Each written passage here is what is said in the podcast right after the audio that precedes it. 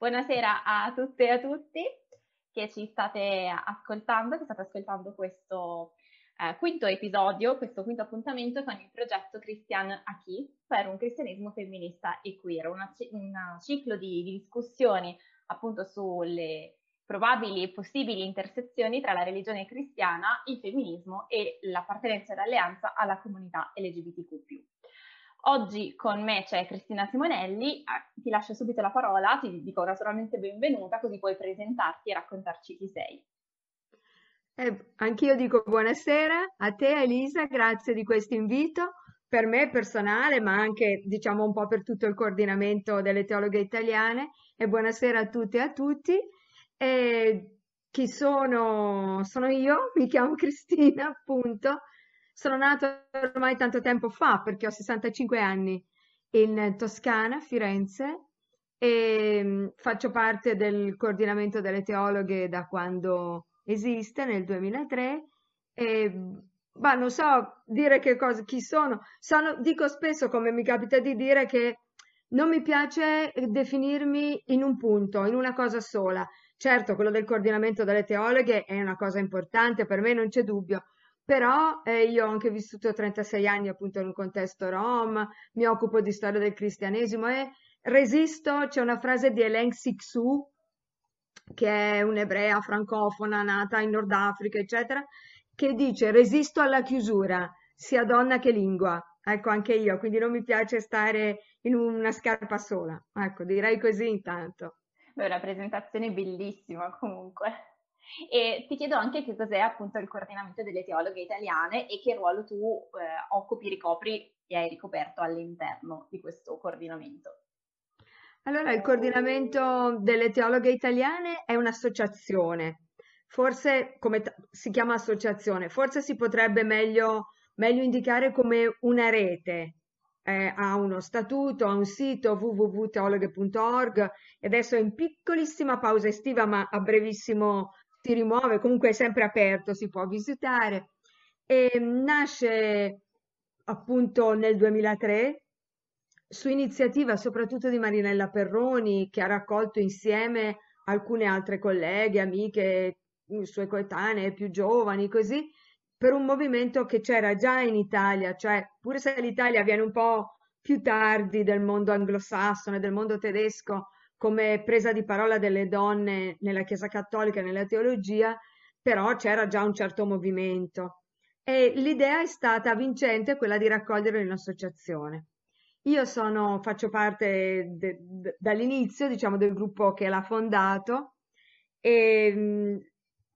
per otto anni, fino a un po' di tempo fa, oltre ad averlo fondato, essere stata nel, nel consiglio, sono vari gruppi che strutturano l'associazione che oggi ha 160 circa tra socie e alcuni soci, ci sono anche alcuni uomini che fanno parte dell'associazione. Oltre appunto a questo, sono stata per otto anni anche l'ho coordinato col nome pomposo di presidente. E adesso sono sempre io, una socia anziana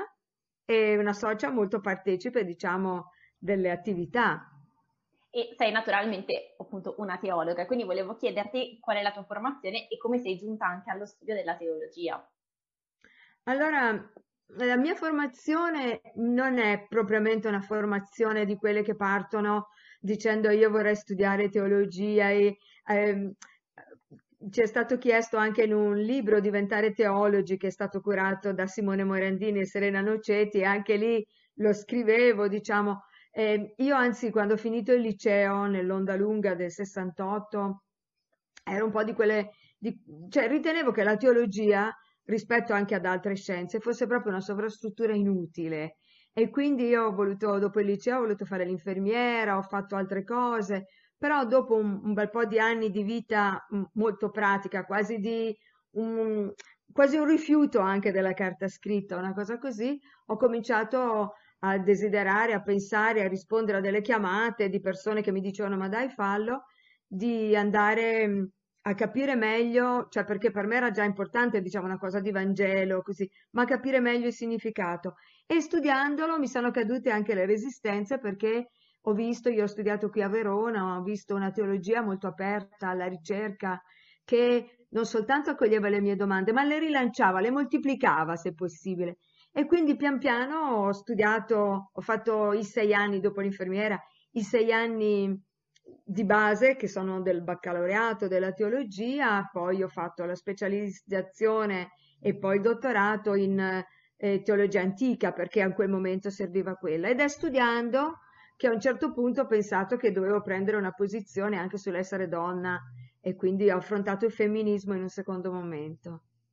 E tu prima nella, nella, tua presentazione hai detto che hai anche vissuto a lungo e hai lavorato all'interno di una comunità rom. E quindi volevo chiederti un, un po' come è nata questa, questa, esperienza e in che modo poi questa esperienza incide sul tuo essere una teologa, una persona femminista, tu ti dichiari femminista se non sbaglio, e anche una persona cristiana naturalmente.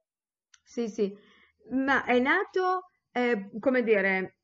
con l'idea di mettere alla prova il Vangelo, se tiene, cioè un po' come nelle prove profetiche, dire vediamo se effettivamente, se possiamo effettivamente dire nostro pregando con Dio, padre, madre, e dire nostro. E, ehm, e quindi diciamo è nato un po' così, subito nasceva sull'onda di dire vorrei andare eh, in quello che all'epoca si chiamava terzo mondo, metti nel sud del mondo, una cosa così, ma poi ho pensato, io voglio vedere se già anche qui è possibile condividere e così è cominciato molto semplicemente con degli amici e dopo sono stata appunto 36 anni, ancora adesso vivo con la piccola comunità con cui ho vissuto larga parte di questi anni,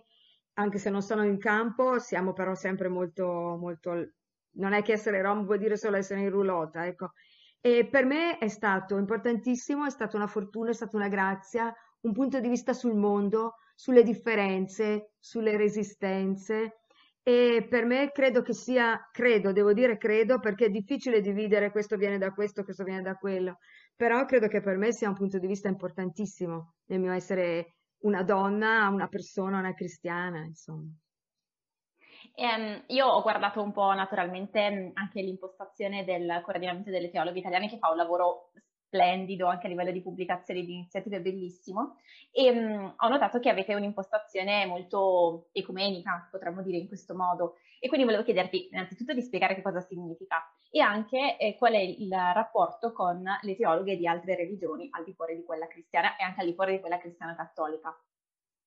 Sì, il, dici benissimo, il coordinamento non è cattolico il coordinamento è eh, un gruppo di teologhe cristiane, già nello statuto lo è,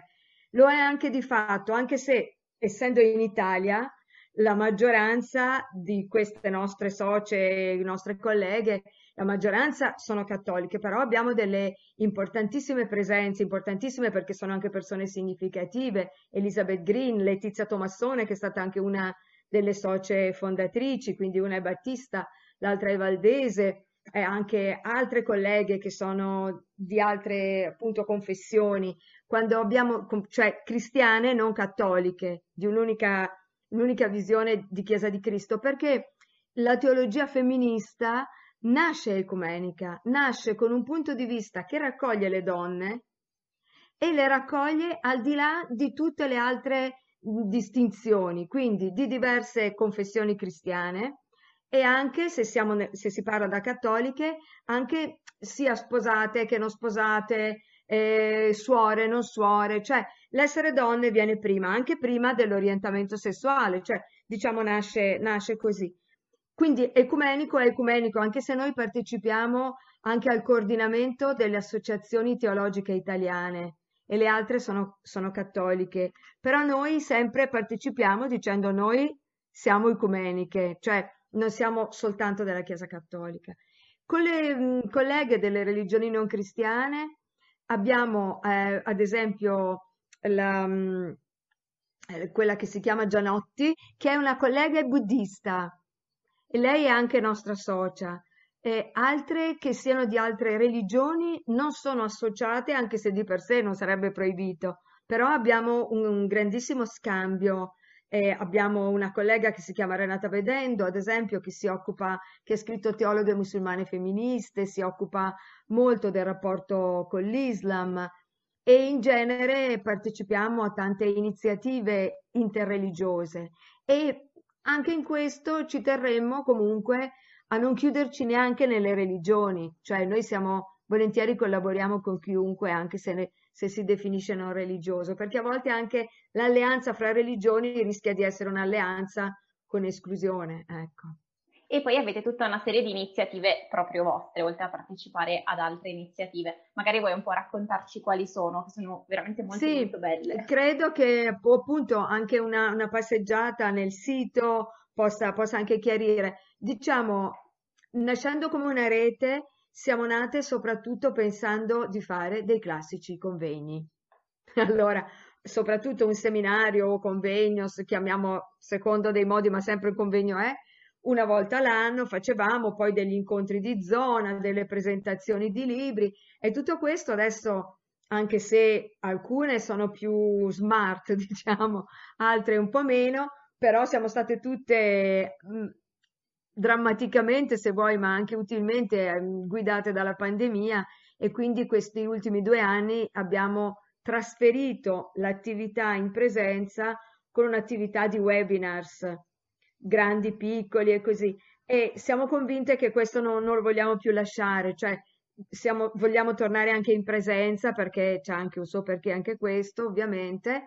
però eh, vogliamo anche continuare in questo modo che consente di raggiungere molte più persone, tra l'altro, e anche per qualche tratto di abbattere un certo impatto eh, di viaggi ambientale, di cose così. E proprio a seguito anche di questo abbiamo anche risposto ad alcuni suggerimenti di, di, di socie e abbiamo avviato un corso di teologia online. L'abbiamo avviato dicendo ma dai speriamo di riprendere almeno i soldi proprio di base e invece è stato una cosa abbiamo chiuso a 800 iscrizioni, abbiamo chiuso perché abbiamo detto non chiuso, sospendiamo e a ottobre, a settembre partono le altre iscrizioni, a ottobre riprenderà un altro corso che consente di vedere sia i video vecchi che i nuovi.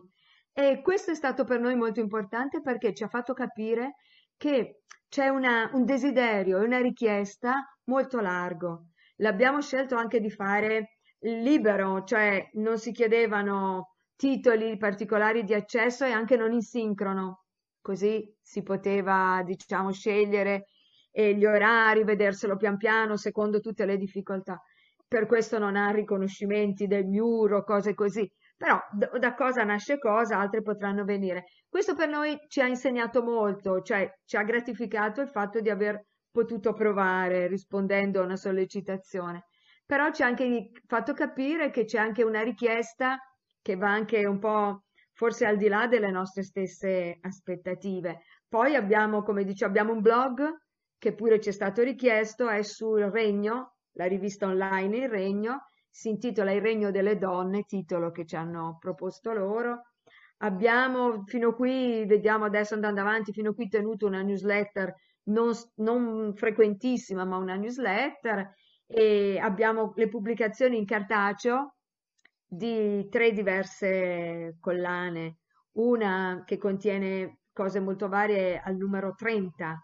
di uscita per le edizioni FATA, una che ha sette volumi, più recente per la Nerbini di Firenze, e una eh, per San Paolo che è una serie teologica che si chiama Exusia, che vuol dire autorità, autorevolezza, ecco, e vorrebbe rileggere un po' i temi teologici. Mi sembrano le cose fondamentali. E poi invece entrando proprio nel merito di quei punti, se si guarda appunto alle intersezioni tra cristianesimo e femminismo, uno di quei punti un po' critici volevo chiederti, allora, spesso si mh, associa la religione cristiana al maschilismo, a un sistema patriarcale, come se fosse una fede di per sé maschilista. E io appunto volevo chiederti, ma è così? Cioè è un tipo di religione eh, maschilista di base, cioè è nata in questo modo, oppure è un elemento che si è costruito nel corso del tempo, quando ha preso questa scia? Magari puoi farci un po' un quadro. Sì, ma è una domanda interessante, questo non vuol dire che, che io riesca a dare o che ci siano secondo me delle risposte molto, molto abbreviate, tipo sì o no. Sarebbe più semplice poter dire sì è patriarcale, no non è patriarcale. In realtà è, è di confine e nel confine ha un'ambiguità che è anche una possibilità. Perché da un certo punto di vista, se si guarda anche diciamo una certa sua, uso questo termine che non sarebbe teologico, ma per capirci mitologia, uno dovrebbe dire è assolutamente maschile. Come è scritto in un testo importantissimo che peraltro dice anche altre cose di questo, Mary Daly, al di là di Dio Padre, è una genealogia padre, figlio, così si presenta come patriarcale, con dei quadri clericali, sacrali, maschili. Dunque, da questo punto di vista, uno dice, beh, è inutile girarci intorno, è maschilista e patriarcale. È anche vero però che da subito, da subito vuol dire da dove ne abbiamo le testimonianze, cioè quindi dagli scritti cristiani antichi, i più antichi sono degli anni 50 dell'era cristiana, quindi vengono messi per scritto circa una ventina di anni dopo la morte di Gesù, per capirci, e noi troviamo una, mm, una rivolgersi a donne e a uomini e troviamo il fatto che le donne comunque è come se ci fosse una forza che le, in qualche misura le butta fuori, ma loro abbiano la percezione che la forza sia sbagliata. Allora dicono: Ma questa è casa nostra. E quindi nel tempo, gli studi storici anche lo mostrano, scavando si trovano eh, più, più presenze di eh, autorevolezza, di spiritualità femminile di quello che risulterebbe, perché ogni generazione di donne ha l'impressione di dover ricominciare da capo in questo discorso. E quindi io lo continuo a considerare la religione cristiana e la chiesa di chiese anche casa mia e, e, e quindi io rispondo su questo confine penso si possa abitare senza negare le difficoltà. Certo. E che ruolo possono avere le donne all'interno della Chiesa oggi, sempre sapendo che non c'è una risposta univoca, considerando anche proprio tutti i limiti del ruolo che è concesso alle donne, il fatto che ad esempio non possano accedere alle cariche ecclesiastiche? Allora, eh, questo dell'esclusione delle donne dal, dal, ministero ordinato, dunque, come dici, dai quadri, dalla leadership e dalle, dai, dalla um, gerarchia ecclesiastica, cioè in fondo da quelli che sono i luoghi del sacro autorizzato e delle decisioni. Questo resta un problema della Chiesa cattolica, per qualche misura anche della Chiesa ortodossa e le Chiese ortodosse, resta un problema grosso con il quale eh, diciamo eh, le donne cattoliche, sia pure con diverse posizioni, anche nel coordinamento noi non vogliamo avere mai un'unica posizione, quindi ci sono persone che la pensano anche diversamente, eh, però eh, fanno i conti con le quali è una questione che non si può dire, beh, ma a me non mi interessa, a me non mi interessa personalmente, non mi interessa, però come, come punto di vista generale lo trovo rilevante e trovo che i motivi sono tutti caduti e quando uno dice no perché di no, perché me l'ha detto Dio, cioè a quel punto lì vuol dire che i motivi non ce li hai e da qui in avanti si potrebbe lavorare meglio. Trovo che negli ultimi anni pur avendo un grosso ritardo nella Chiesa Cattolica rispetto a quello che è successo nelle altre confessioni cristiane, anche loro non da sempre, ma certo da molto prima del, del cattolicesimo, nonostante questo grosso ritardo del, dei passi in avanti, dei cambiamenti ci siano, soprattutto nella mentalità. Detto questo, che quindi non voglio sottovalutare, non è cosa da poco, eh, però per il resto eh, vivere all'interno di una declinazione religiosa è molto altro che soltanto vedere chi decide che cosa. Per cui da poter fare una trasmissione come fai tu, poter avere un blog, poter avere un'associazione, a ruoli che sono anche di autorità in certa misura, perché insegnare la teologia lo è da più di 50 anni nel Vaticano, col Vaticano II si può, ehm, ma anche tutti gli altri spazi che le donne si sono semplicemente presi e ancora prendono, che sono luoghi importanti di spiritualità, di profondità, di dialogo, di tutto questo, fantasia al potere, tutto questo è di fatto praticato. Ci sono delle donne nella Chiesa Cattolica che a un certo punto decidono che è ora di basta e preferiscono andare altrove, ce ne sono altre che nello stesso senso restano e pensano di, di o di cambiare le cose dall'interno o di dire ma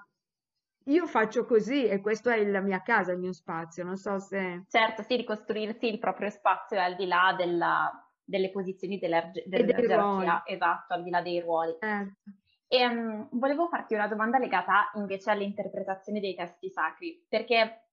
spesso nel momento in cui ci sono dei, dei tasti dolenti, ad esempio, mh, non so, la condizione della donna che spesso è subordinata anche in un'ottica cristiana per certe interpretazioni, si dice, um, si va a vedere il testo sacro, si vede che cosa dice il testo sacro.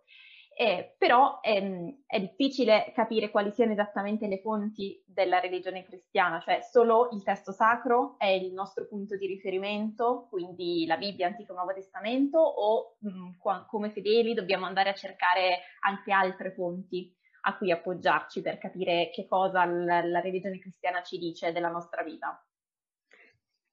Certamente il testo sacro, la Bibbia, è, è la fonte principale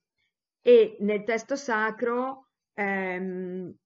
non c'è nessuno al di là, ora tra le diverse chiese ci sono anche dei modi diversi di, di parlare della raccolta che si chiama canone, e, però in qualunque modo uno lo chiami è chiaro che non è che da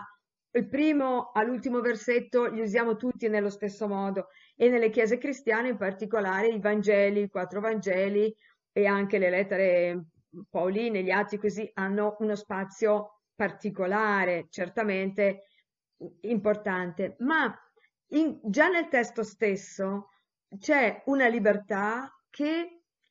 le chiese nel tempo non sempre hanno saputo rispettare. Ad esempio, nel Nuovo Testamento cioè, ci sono i passi di Paolo che dicono la grazia che conta, non le opere, e quello di Giacomo che dice io ho le opere, non la fede, la, non le opere, e l'altro che dice eh, io ho le opere e la fede non si vede, e riescono a stare um, insieme. Così anche nella Bibbia ebraica, che noi chiamiamo volte, spesso Antico Testamento, ci sono dei passi contraddittori, come se ci fosse eh, non un errore, otto si sono distratti, ma proprio quasi l'idea di, di mettere in circolazione e quindi non, ci, non si va alle, al testo sacro eh, cercando a domanda risponde come col, con la ricerca la parola e allora hai la risposta perché è più complesso. Poi certamente il testo non è che sta in piedi, che cade dal cielo, è in una comunità interpretante. Qui tra le diverse chiese ci sono delle differenze, però eh, basta pensare che eh, non,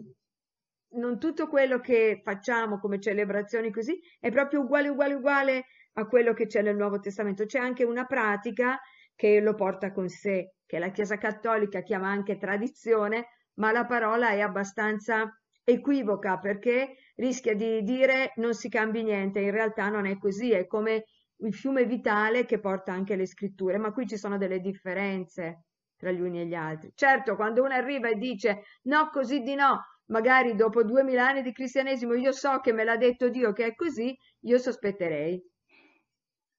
Ok, effettivamente è stato mo- molto molto chiaro. E mh, sempre per quanto riguarda il testo, in questi giorni in cui ho, ho lanciato il progetto, alcune persone mi hanno scritto e in particolare mh, c'è, stata, c'è, stato un messaggio che poi appunto volevo riportarti sull'interpretazione delle, delle scritture, proprio perché non, non dobbiamo farci solo alle scritture ma anche appunto alla tradizione si diceva che leggendo la Genesi in particolare, nel momento in cui si dice che Dio crea l'uomo e la donna, questa distinzione uomo-donna sta a significare che questi sono gli unici generi esistenti e l'unico tipo di relazione esistente e non ci può essere null'altro. Tra l'altro tu ne parli anche nel tuo, nel tuo libro Eva la prima donna. E quindi volevo chiederti, ma questo, questo, tipo di interpretazione è appunto un'interpretazione possibile, cioè del testo sacro si possono fare interpretazioni diverse che implicano diversi modi di vedere la fede e di vedere il mondo, perché poi anche quello conta, e se allora ci sono tante interpretazioni possibili, come persone cristiane, quale può essere il nostro punto di riferimento? Se ci sono così tante visioni, tanti modi di interpretare l'oggetto della fede? Allora, ce ne sono abbastanza, ma ehm, questo non è che, che, che, deve voler dire che a, allora diciamo non, non, c'è, non, non, c'è, assolutamente niente, nel senso che alcuni messaggi sono, sono chiari, ma sono i messaggi, mi sembra, ai quali è finalizzato il testo. Allora, se prendiamo i primi anche 11 capitoli, oppure vogliamo prendere i primi tre della Genesi, eh, faccio l'esempio con la creazione. Eh, ci si è affaticati tanto e in qualche luogo più d'oltreoceano in realtà, ma insomma si affaticano ancora a dire allora c'è scritto Dio ha creato il mondo in sette giorni. E allora se sono sette giorni di orologio, ma cioè un, anche un antico, anzi un antico più di noi avrebbe saputo dire che non è quello, perché lo scopo di quel testo non è di dire eh, in quante ore, minuti, giorni Dio ha creato il mondo, ma di dare un messaggio. Questo sì che lo vuole dare, si può accettare o meno, cioè che ciò che esiste nasce dalla benevolenza di Dio per noi. Lo stesso vale per le, mi sembra, i modi, eh, quando descrive gli animali non è che vuol dire che ci sono solo quelli e se ne troviamo degli altri o li, o li eliminiamo o eliminiamo la scrittura. Così vale anche per la creazione delle diverse polarità che ci sono all'inizio, quindi l'uomo, la donna, l'essere fratelli, l'essere uno che si vendica o no, il gruppo politico di Babele, eccetera. Allora è vero che ci sono alcuni, io direi che questa qui può saggiamente stare tra le questioni in discussione, mentre eh, eh, a volte si dà l'impressione di dire c'è scritto così e così deve essere. Quella è una questione in discussione. C'è qualcuno che ritiene, fra i tanti che siamo, qualcuno che ritiene che effettivamente dire creò l'uomo e la donna voglia dire uomo e donna, il che non prescinde però dall'orientamento sessuale, anche dalla sessualità agita, anche perché nella Chiesa Cattolica altrimenti avremmo usato e l'uomo lascerà suo padre e sua madre, si unirà alla sua donna per vietare il celibato, cosa che non mi sembra affatto sia così. Allora lì non vale, è chiaro che dice ma sì che vale, ma io intendevo, allora vale anche per gli altri. E quindi diciamo, mentre invece ci sono molti filoni di interpretazione che dicono mette in scena un'alterità e l'alterità non è soltanto di un tipo, può essere di tanti tipi, così come la fecondità può essere di tanti tipi, esattamente come nella vita monastica hanno sempre ritenuto di avere una fecondità spirituale e non hanno avuto figli, allora hanno disubbidito alla Bibbia e tutti direbbero ma no, ma che dici? Ecco appunto, questo vale anche per la questione LGBT, per l'omosessualità e anche per una cosa che è molto importante. Se posso ti dico ancora una cosa? Certo, assolutamente. Eh, ad esempio, eh, nella Chiesa cattolica soprattutto, eh, quando si parla di sacramento della penitenza, di confessione, per capirci, abbiamo tutta una serie di testi di riferimento, non lo so, il padre del figlio il prodigo, la pecora perduta, eh, tutti questi a chi perdonerete i peccati saranno rimessi. E la cosa interessante è che fino al terzo secolo, e tanto tempo fa, ma anche tanto tempo dall'inizio, eh, questo veniva inteso solo per il battesimo. Quando succedeva qualcosa di grave, ad esempio uno rifiutava il cristianesimo durante le persecuzioni eh, e, e voleva poi rientrare, dicevano ma non si può, perché queste cose noi non ce le abbiamo un altro segno, vale solo per il battesimo. Ma poiché le comunità cristiane si sono lasciate convocare e ferire dalla domanda, e dalla situazione hanno detto ma che stupidi eravamo, ma abbiamo letto troppo stretto e l'hanno riletto e l'hanno riletto così tanto che adesso quei passi lì che usavano solo per il battesimo li usiamo anche per altro. Questo si può estendere anche per le coppie divorziate e risposate, certamente, nelle altre chiese funziona così, si può estendere, io sono convinta, anche per un rapporto anche omoaffettivo. E, um, questi sono proprio temi caldi, cioè il ruolo delle donne, il coinvolgimento delle donne, la, l'apertura o meno alla comunità LGBTQ. E um, volevo chiederti dal tuo punto di vista di teologa che trasformazioni vedi all'interno della Chiesa? Si parla tanto, soprattutto in questi giorni, di una spaccatura su questi temi, una spaccatura che sembra quasi insanabile. E volevo chiederti appunto, mh, la, lo percepisci in questo modo e a che cosa potrebbe portare effettivamente questa divergenza di opinioni su questi argomenti? Allora, avendo un certo numero di anni e una certa pratica di Chiesa cattolica, io credo che soltanto affermare che c'è una distinzione, che poi puoi chiamare anche spaccatura se vuoi, ma una differenza di opinioni evidente e pubblica è una conquista, è una cosa che soltanto su questi temi 20 anni fa sarebbe stata rarissima, anche perché c'è purtroppo un sistema abbastanza di regole, di regole, di sovrastrutture. Lasciamo stare, magari le persone hanno le migliori buone intenzioni del mondo quando te le vogliono imporre, però così forte, così rigido, così ancora censorio, che funziona addirittura in molti un'autocensura, cioè n- mi impedisco perfino di pensarla questa cosa qua. E questo adesso non è più così, non è più così da molto tempo. E io quindi noto, se devo dire, io non, non, era una questione di cui mi sono interessata tantissimo. Se sono arrivata pure tardi al femminismo, ancora di più al transfemminismo o a una distinzione che io ritengo debba essere attenta a tutte le differenze, cioè debba essere attenta alle differenze intersezionali, alle differenze anche di orientamento sessuale o tutte quelle della sigla LGBTQ, eccetera, eccetera, e senza perdere però, eh, facendo attenzione a non ricadere in un talmente differenziato da riessere neutro, paradossalmente, cioè non perdere il fatto anche della presenza delle donne. Io credo che sia possibile mantenerlo, però credo anche che eh, fino, fino, io appunto non, non, era una cosa di cui mi ero molto interessata. Quando me ne sono interessata proprio in maniera minimale, perché mi hanno invitato, lo dico sempre, alla presentazione di un libro di Damiano Migliorini sull'amore omosessuale, mi sono arrivati così tanti insulti che ho detto, eh no, allora io qua ho sbagliato, qui c'è qualcosa che, che bisogna starci perché non è possibile, ma da dove viene tutto questa rabbia? Questo... E devo molto a quegli insulti, paradossalmente, perché mi hanno aperto mi hanno aperto un mondo. E come per me, così penso anche per molti altri, essendo stata purtroppo una questione su cui il silenzio era una cappa pesantissima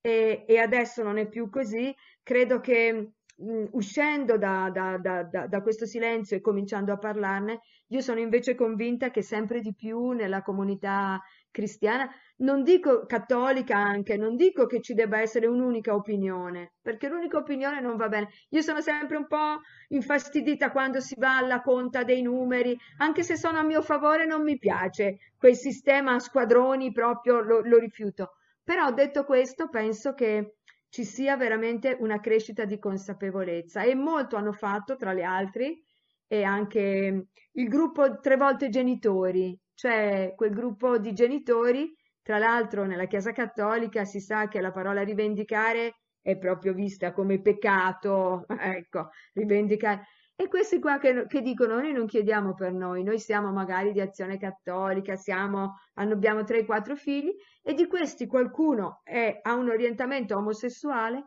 e io lo voglio, io, voi non lo benedite, io lo benedico, non potete impedirmi di benedirlo. Credo che sia una delle posizioni più, più chiare, più belle.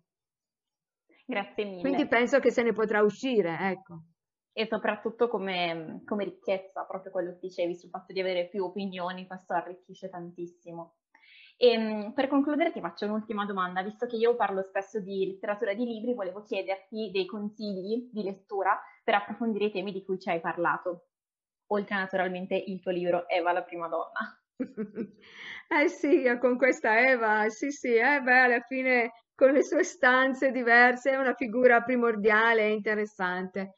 Ma eh, sulla questione LGBT, tra le varie cose, beh, sul portale di Jonathan ci sono dei, anche degli ebook che si possono scaricare, tra cui anche questo, quali segni e prodigi Dio ha compiuto per mezzo loro, che sono gli atti eh, del forum, di uno dei forum italiano dei cristiani LGBT di Albano. Anche loro fanno un gran, un gran bel, bel lavoro. Anche questo, questo ha tante opinioni diverse, per cui di, a cura di Luciano Moia raccoglie degli interventi che sono stati fatti su avvenire, niente meno, Chiesa e omosessualità.